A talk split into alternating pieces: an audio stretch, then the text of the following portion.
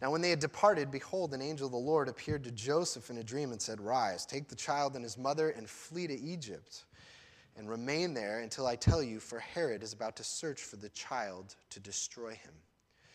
And he rose and took the child and his uh, uh, mother by night and de- departed to Egypt, and remained there until the death of Herod. This was to fulfill what the Lord had spoken by the prophet Out of Egypt I called my son. Then Herod when he saw that he had been tricked by the wise men, became furious, and he sent and killed all the male children in Bethlehem and in all that region who were two years old or under, according to the time uh, that he had ascertained from the wise men. Then was fulfilled what was spoken by the prophet Jeremiah. A voice was heard in Ramah, weeping and loud lamentation. Rachel weeping for her children. She refused to be comforted because they, were, they are no more. But when Herod died, behold, an angel of the Lord appeared in a dream to Joseph in Egypt, saying, Rise, take the child and his mother, and go to the land of Israel, for those who sought the child's life are dead. And he rose and took the child and his mother and went to the land of Israel. When he heard that Archelaus was, uh, uh, sorry, was reigning over Judea in a place over the, uh, his father Herod, he was afraid to go there. And being warned in a dream, he withdrew to the district of Galilee, and he went and lived in a city called Nazareth, that what was spoken by the prophets might be fulfilled. He shall be called a Nazarene. Let's pray together. Our Lord, we ask that you would be our teacher, that you would open your word to us, and that your Holy Spirit would come and apply your words to each one of our lives, that you would stir in us faith uh, faith in your goodness, in your love, that you are God over all creation, God over our lives and our life stories. And um, we pray that you would lead us into truth, that we would walk with you in hope and joy and faith. And uh, we thank you for the coming of our Lord Jesus, um, our great hope and our salvation. And we pray this in his name. Amen. So, uh, we, this morning, we're going to be uh, talking about the topic of tragedy. Uh, actually, it's just been a little over two weeks since uh, the, the tragedy in, in Newtown, uh, Connecticut, uh, at Sandy Hook Elementary, which, um, of course, you know, we're on the other side of the country, and as we go into a new year, we're going to be kind of moving on from thinking about that tragedy, and, um, and yet something so horrific that's just happened in our, uh, our nation uh, raises all kinds of questions for many people about where was God uh, in, in this event. And, uh, and of course, the question of evil in the world. This is an evil event. It's very complex, it's very difficult. But one of the things that's very striking about what's just happened a couple weeks ago is um, that it happened near Christmas. The reason why that's striking is because uh, one of the things that we don't talk that much about during Christmas is, uh, is that the Christmas story had um, a horrifying element to it. There was something horrific that happened when Jesus was born. He was born into a, a, a community, into a, a, small community that was uh, stricken with tragedy. And uh, of course, you saw that there in verse 16, where it says, When Herod saw that he'd been tricked by the wise men, uh, he became furious and he sent and killed all the male children in Bethlehem and in all that region who were two years old or under, according to the time that he had ascertained from the wise men. So this is, this is Herod the Great. This is actually what we know of him. This is fairly typical. He was a terrible king. He, uh, he actually killed many people in his family. He killed his own wife because he thought that they were uh, plotting against him. He was a very suspicious and violent man. And here, being threatened that a new king was born, Jesus, being threatened by that, um, he slaughtered, which was probably, you know, Bethlehem was a small village, so this is probably about 20 kids. Uh, here it is, right in the middle of the Christmas story, um, something very relevant to what's uh, our culture, our, our society has been, our, our nation has been facing these last few weeks. And what it tells us is that Jesus, God becoming a man, was born into tragedy. He was born into it, he lived in it. He was born in a community that was facing the pains of, of tragedy, of children dying. And uh, of course, you know, some people say, well, you know, Jesus escaped. God let Jesus escape the tragedy. You know, he didn't he wasn't one of the babies. He wasn't one of the 20. And well, that was just that was just delaying that Jesus was going to avoid this tragedy because uh, you know here you have uh, Herod, who is a vassal king to the the Roman uh, Roman emperor. Uh, later, it's going to be Pontius Pilate, who is also a, a, governor in the Roman Empire, who would slaughter Jesus. And so his time was just coming; it was being delayed. And that this is when God became a man, when God came into our world, what He stepped into was a community in tragedy. And so um, the reality is that tragedy plays a role in every one of our lives. Tragedy does. And so what I want to do is I look at this as we look at this passage together, there are three quotations in this passage. I don't know if you caught that. Three times Matthew says that Jesus did what was to fulfill what the prophets said. So he quotes from the Old Testament three times. And I want to look at each of those three quotes and show what it has us show what it can teach us about living in a world where tragedy happens. Three things. And the first is this tragedy is a part of our story. Tragedy is a part of our story. And uh, if you look again, starting in verse 13, where it says, Now when they had departed, behold, an angel of the Lord appeared to Joseph in a dream Rise and take the child and his mother and flee to Egypt and remain there until I tell you, for Herod is about to search for the child to destroy him. And he rose and took the child and his mother by night and departed to Egypt and remained there until the death of Herod. And then he says, This was to fulfill what the Lord had spoken by the prophet Out of Egypt I called my son. So you see that quote. This is from uh, Hosea chapter 11, Hosea 11, 1. Now, uh, what's interesting about this quote, you go back to Hosea, Hosea uh, you know, was written uh, about six centuries before, uh, uh, before Jesus was born. And there's this quote that says, Out of Egypt I've called my son. Now, if you go back and you read that, you would say, This is talking about, this is a prediction about Jesus who's going to come later out of Egypt. You know, it's a little vague. And actually, I'm not even sure that it's talking about Jesus. Actually, if you went back and read it, you find out it wasn't talking about Jesus. It was talking about Israel, who uh, back in Egypt, uh, remember, they, Israel was in Egypt. They were slaves under Pharaoh, and uh, God uh, delivered them by the hand, through Moses. There was the ten plagues, and they went through the, the, uh, the Red Sea, and uh, he delivered them, and it was out of Egypt I called my son. So, so a lot of times people read that and say, well, what's Matthew talking about? He's just kind of ripping something out of context and sticking it in, in the Gospel of Matthew. But the problem is, the reason we don't understand is because we read the, the Bible backwards. So, most of us, when we've read this little verse, out of Egypt I've called my son, uh, we read Matthew first. You know, I know when I became a Christian, Matthew was one of the first books I read. And then I said, well, where did, where's the prediction about Jesus? But the Bible is, is not read New Testament, then Old Testament. It's read Old Testament, then New Testament.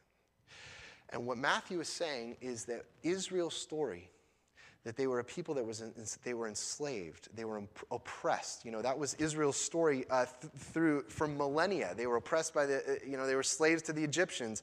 Then they were uh, they were taken into exile by the assyrians and the babylonians and then uh, and then the persians and then the medes and then the greeks and then the romans. They've lived under oppression. They've lived among tragedy and what matthew is saying is that jesus is playing out israel's story he is Israel. He's representing Israel. He is the new Israel. And what was true for Israel's story, if Jesus is going to be the true Israelite, he's going to be the true hero of who Israel is, the Old Testament, the, the person they've been waiting for, he needs to live their story. And tragedy was a part of their story. Tragedy was a part of the story of the Son of God when he became a man. And tragedy is also a part of our story. And, um, you know, someone uh, gave me a, a, book for Christmas uh, just last week called a, a Grace Revealed, which is uh, written by a guy named Jerry Sittser, who's a, a professor over at Whitworth College. And uh, Sittser's stories is interesting. This is a second book uh, th- that he wrote. Um, 20 years ago, uh, his Sittser's family was in a car accident. They were hit by a drunk driver. And uh, in one accident, he lost his mother, his wife, and his daughter. Just like that, gone. Terrible, absolutely terrible tragedy. And uh, about four or five years after the tragedy, he wrote a book called A Grace, uh, a Grace Disguised, and about grieving and about uh, suffering and loss. And, um, and now, 20 years later, he's written another book um, called A Grace Revealed. And what he said was, you know, back then when the tragedy happened and he looked into the future, he saw a future that was just void and dark uh, confusing, blank. What's going to be there? I've, I have no hope for the future. I, I mean, I've just, this is absolutely devastating. There can be no life left for me. And now he's writing 20 years later, looking back on those 20 years. And, um, and Sittser makes a number of observations about the role that tragedy plays uh, in, in, our stories. And he first says that redemption, the story of redemption, where God redeems us, where God redeems our lives, makes us his children, um, is a story. And it's a story where God is the author of that redemptive story from beginning to end. Which is an amazing thing. Here's a man who's lost his mother, his wife, and his daughter in one accident. And he says that every element of his story has been calculated by God every element of his story. He is living in a story uh, that involves tragedy. Tragedy is a part of our story. And then he goes on to say this the setting, this is an amazing statement, the setting and circumstances in which we live, however desirable or miserable, always play a limited role. And if submitted to God, can actually play a useful role.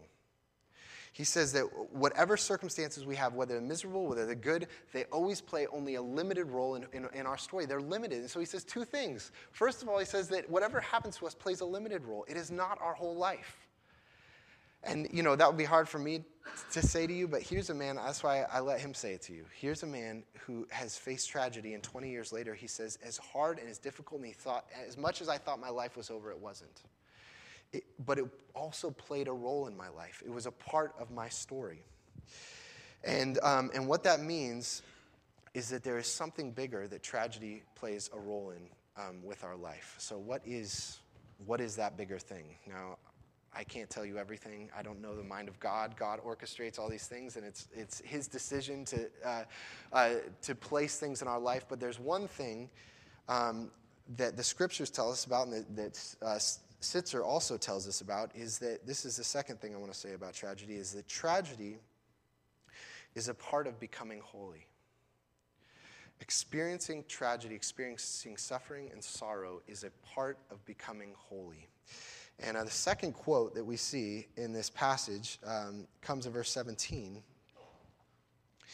Uh, then uh, was fulfilled what was spoken by the prophet Jeremiah. A voice was heard in Ramah, weeping and loud lamentation. Rachel weeping for her children. She refused to be comforted because they are no more. So here, Matthew's going back to Jeremiah, and he takes a passage to talk about these children that have uh, been uh, killed in this community. And he says this is to fulfill what the prophet Jeremiah said would happen. Now, one of the things we have to understand is when we read a little scripture like that, I read, you know, a little quote from Jeremiah, and most of us, we don't know Jeremiah very well, and we kind of think that there's just this blob of Old Testament passages, and he went and picked this little one that happened to fit this context, and uh, he used that to kind of, I don't know, wrap the story to say that this was predicted for some reason. But uh, the reality is, when, when Matthew, Matthew's writing to a community of Jews who would have known the book of Jeremiah, and actually they would have known the chapter that this was quoted from. Because what happens is when, when Matthew quotes an Old Testament passage, what he's expecting it to do is for his readers, it's supposed to trigger in their minds not just that verse, but actually a whole chapter, and maybe even whole books, or even whole sections of the Old Testament, or whole stories. This quote comes from one of the most important chapters of the Old Testament, Jeremiah 31 which is the chapter where uh, we get the prophecy of the new covenant. If uh, you know, every Lord's Day we I uh, we celebrate communion together, and when I pour the wine, I say, "This is Jesus says this is a new covenant in my blood." That um, we are heirs of a new covenant. What's a new covenant? Well, in the Old Testament, uh, God had chosen Israel, this, this chosen people to be his people, and they were to be a light to the world. They were to be a royal priesthood to all the nations. They were supposed to show the nations who God is like. And it turns out that they were a miserable failure at obeying God and loving God and serving God, kind of like we are failures in that. And so God makes a promise to them. He says, You know what? I'm going to make a new covenant that just doesn't just tell you what I demand of you, but it's actually a covenant where I'm going to actually transform your heart. I'm going to take your heart of stone and I'm going to give you a, a heart of flesh, a soft heart. And I'm going to actually make you holy. I'm going to transform who you are. And it, that was in Jeremiah 31. And uh, where this passage comes from, it says, uh, this is what it says in Jeremiah 31. But this is the covenant that I will make with the house of Israel after those days, declares the Lord. I will put my law within them. I will write it on their hearts, and I will be their God, and they shall be my people. And so, this passage about the suffering of the children, the suffering of Rachel and her children, they're going to suffer, that suffering was the path to the new covenant. Suffering was the path to having a new heart and to becoming a new kind of person and, be, and, to being transformed to a person that actually trusts God and loves God and obeys God and actually loves people and becoming who God made me to be. The path was through suffering. And um, the, uh, to quote uh, Sittser one more time, this is what Sittser says The goal of redemption is not immediate happiness as we might define it now, but holiness of life. Not the good life as we imagine it on earth, but the perfection of heaven. He says that the goal of redemption is uh, holiness, and that the way that God creates holiness in us is through putting us through suffering often. Now, I know that that's a frightening thought to many of you. That God wants to make me holy, and that the, path, the way He's going to do that is by uh, hurting me. And you say, what is He going to do? What is that big, wild, strong, powerful king who's, uh, he, uh, you can't see him. He, I don't know what he's doing. He's got some plan. He's unpredictable. He's wild. What is he going to do to me? And uh, that's kind of, that, that's a frightening thought. Um, but the thing I want to ask you is what do you picture when you think of holiness? When I say that tragedy uh, has a part in m- making us become holy, what, how do you picture holiness? And the way I want to, you should, the way you should picture holiness, I want you to picture someone late in life who's been through many uh, sorrows and many blessings. They're gentle, they're slow to speak, they laugh at children, they love children, they're warm, um, and they're someone that you would trust telling anything to. That gentle wisdom, and they love the Lord, they love the Lord above anything else. That gentle wisdom is what holiness is. And the fact is, for us to say that God actually cares more about that than me being happy is a good thing. Don't you want that? Don't you want to be that kind of person? An aged, worn, you know, wrinkles and, and uh, beaten on and worn, but gentle and warm and loving and caring. That's what God is making you into. And so uh, the reality is that, um, and, and the fact is, holiness has a deeper joy a, a, deeper happiness than the kind of superficial happiness that we seek for in our life. It is far deeper, and God wants to give us that. And the way, the path that He's going to do that is through suffering. And, um, you know, I put a, a, quote for you on page three of your bulletin. You know, I had a short week this week with sickness, so always quote C.S. Lewis when I don't have much time for a sermon. And, um, and this, uh, this is a, one of my favorite quotes from his collection of articles and essays and lectures, uh, The God in the Dock, and this is what Lewis says The people who keep on asking if they can't lead a decent life without Christ don't know what life is about.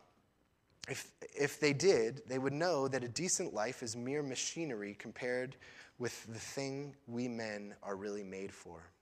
Morality is indispensable, but the divine life, which gives itself to us and which calls us to be gods, I'll explain that in a sec intends for us something in which morality will be swallowed up. We are to be remade. All the rabbit in us is to disappear the worried, conscientious, ethical rabbit, as well as the cowardly and sensual rabbit. We shall bleed and squeal as the handfuls of fur come out, and then, surprisingly, we shall find underneath it a thing we have never yet imagined a real man an ageless God, a Son of God, strong, radiant, wise, beautiful, and drenched in joy. Tragedy is the bleating and squealing as the hair is being pulled out and turning us from a rabbit into a son of God, radiant with wisdom. That is what God's doing in us. That is the deeper thing that God's, that is one deeper thing, that is one mystery. And um, and so, um, tragedy is on the one hand, will be a part of our story. And also, tragedy is a part of becoming holy. But third, tragedy is a part of God Himself. Tragedy is also a part of God God's own life. And uh, this third quote from the Old Testament, starting in verse 19, I'm going to read this whole passage again, but uh, Um, actually, we'll, we'll, just skip down uh, to verse 23. And he went and lived in a city called Nazareth, that what was spoken by the prophets might be fulfilled. He shall be called a Nazarene. Now, as different than the other two Old Testament quotes that I uh, that we read. Uh, if you go back to the Old Testament, you're not going to find this quote, which has been kind of puzzling for commentators. Uh, where is this? Well, there's a little hint that Matthew gives you. You know, in the other two, he says, uh, the, in uh, the first one, it says, This is to fill what the Lord had spoken by the prophet. And then in verse 17, then this was fulfilled, uh, this was fulfilled uh, Oh, then was fulfilled what was spoken by the prophet Jeremiah. But this third quote changes it, and it says uh, that what was spoken by the prophets, plural, might be fulfilled. And uh, what I think Matthew is doing is he's summarizing uh, the picture of when the Messiah comes, when God becomes a man, what will he be like? The summary is uh, that he will be a Nazarene, which is, uh, you know, if you've read the Gospel of John, you know, there's a little episode with uh, Nathaniel where he hears about Jesus, that he's from Nazareth, and he says, Does, Can anything good come from Nazareth? And that's kind of a picture of what Nazareth is. is this place, uh, it's this marginalized place of kind of hillbillies that live, uh, you know, in the North Country. Uh, uh, he lived a marginalized, poor life, a suffering life. He was not prominent, he was not wealthy, he was not rich um, he put himself in the margins. He put himself among the suffering and the outcasts and um, in the least. And, um, and of course, uh, Jesus living in the margins was most pronounced when he died on the cross next to uh, two robbers. He, di- died as a murderer. He took the place of a murderer, uh, and uh, this shameful death on the cross. And uh, what we see is that tragedy is a part of God's own life. That God um, took tragedy upon himself. And I'm going to uh, give you one more quote. This is from Tim Keller. He says, If we ask the question, why does God allow evil and suffering to continue, and we look at the cross of Jesus, we still do not know what the answer is. However, we know what the answer isn't. It can't be that he doesn't love us. It can't be that he is indifferent or detached from our condition. God takes our misery and suffering so seriously that he was willing to take it on himself. And so, what we know about the role of tragedy in our lives and in our stories is, on the one hand, that is used by God to make us holy, to make us like Jesus, but also, um, even more deeply, that God takes suffering so seriously that He cares for us so deeply that every trial we experience, every trial, whether it's physical pain, whether it's betrayal in relationships, whether it's the death of, of loved ones, all of these things Jesus experienced Himself. And, uh, and He didn't just experience it like some stoic, like, oh, these, you know, I can handle it. God's good no matter what. He didn't handle it like that. Jesus, when his friend Lazarus was dying, he was weeping openly. Uh, when Jesus was going to the cross to be, he was being betrayed. He was going to be suffer a, a, shameful and a physically uh, torturous death. He says he's pleaded with God, please would there be another way. He suffered as a fully human man. He, he suffered as a man, and he entered into our tragedy. And so the thing um, in the midst of tragedy, with all the confusion, all the questions, the one thing we can know for sure is that God loves us. He is not an indifferent, indifferent, distant energy out in the sky. He loves us and He's with us in it. And so, as tragedy uh, comes to us, what do we do? The answer is we don't run. We know that it's a part of our story and we stay there and we trust in the God who loves us. And we wait for God. And at times we may even say that bitterness is my lot. Tragedy is my lot. But we know that bitterness and tragedy were his lot also. And so we can trust him. Let's pray together. Our Lord, we thank you for how honest your word is. We thank you for um, It is not superficial, it is not trite, but it faces the real pain that we suffer um, in our life and in this world. We pray that you would give us courage and faith um, to walk with you as we face tragedy and even as we will as a community face tragedy in this church. Would we know that you do love us? Would you be our only refuge, our only hope, our only peace, our only comfort? And would you indeed make us holy, make us like our Savior? And we pray this in Jesus' name.